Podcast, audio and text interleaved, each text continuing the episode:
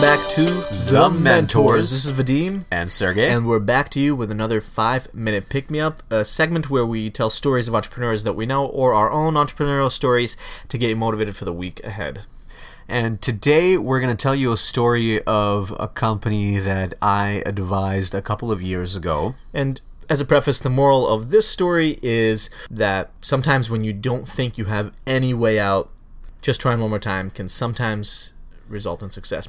So don't give up. Yeah, That's moral, this- right? That's- th- that definitely So stick around to find out why and how not to give up. well, this particular story, uh, this company really did have their back against the wall, and I myself was pretty pessimistic that there was going to be a good outcome. I can't name names here for uh, various legal purposes, and I don't actually have their permission to, but I can tell this story because it's happened in the past and it's already been resolved.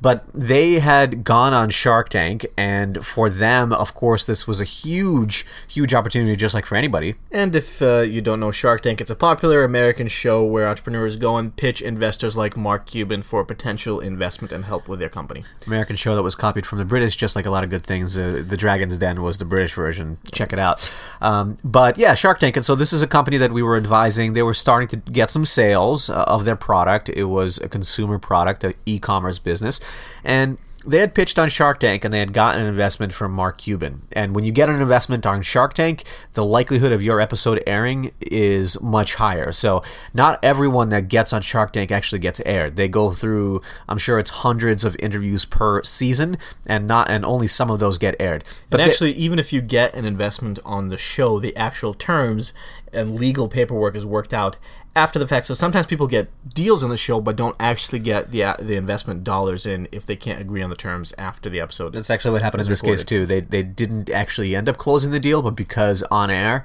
they got the deal, it's a much higher likelihood of airing. And so a couple of months had passed, and they still didn't know whether it was going to air. And that's kind of how it works. The producers let you know, I think, like two weeks ahead of time if it's going to air or not. And this company ended up getting a lawsuit right before that decision was made. Uh, It wasn't a lawsuit, it was more of a cease and desist that they had to change their name because their name was too similar to a major brand that also sold uh, a, good online, essentially. And this brand, once they put that cease and desist, the production uh, company of Shark Tank essentially said, well, we're going to pull out. We can't risk a lawsuit, essentially, for us. Of course, you say your name multiple times on air, and therefore we're not going to be able to air the show unless you can get a document signed by this company that it's okay that the name is mentioned and you know you decide to change the name that's that's up to you but either get the cease and desist dropped or get some sort of agreement that says that it's okay to mention it on air and the company, of course, it's a big company that sent this as cease and desist. And it was really just a matter of weeks that they were playing with that they had to get this document signed, or else the producer said it wouldn't air.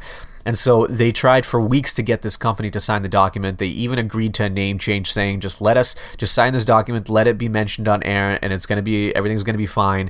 And for weeks, they basically were saying, "We don't really know if it's going to happen, and we're probably not going to sign this document." They were dragging their feet because they had no incentive.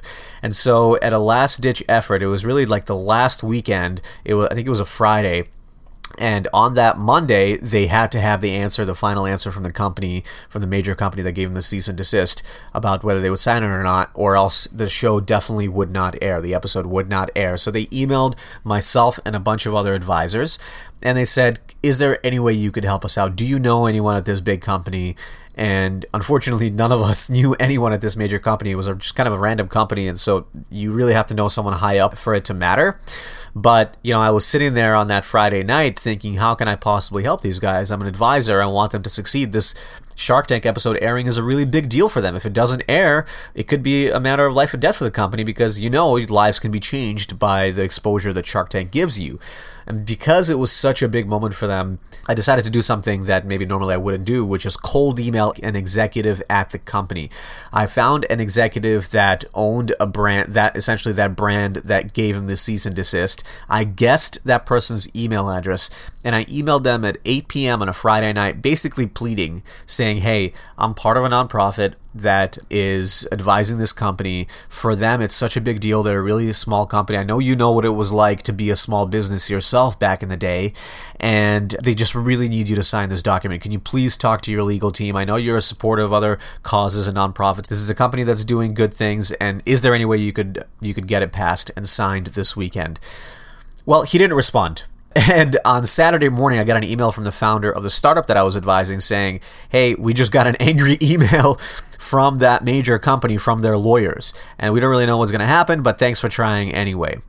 Well, by Monday at noon, the documents were signed. So even though they sent an angry email because they were pissed that uh, basically we went over their heads to an executive in the company, over the heads of the legal team, it did hold weight. This executive's words held weight, and they ended up signing it just to get it out of the way. So that's the moral of the story: is sometimes when it seems like you have no options, there probably is at least one more option, one more person you can email, one more advisor you can ask for help and it'll climb you out of the hole. And ultimately, that episode did end up airing and bringing a lot of sales for that company. So if you're struggling with something, whether it's in your business or your job, just try one more time. Send that cold email. Take a risk because you have nothing to lose, and it might mean the difference between success and failure. And that's it for the five minute pick me up. Hope you have a great week, and we'll see you on Wednesday. Bye. Bye.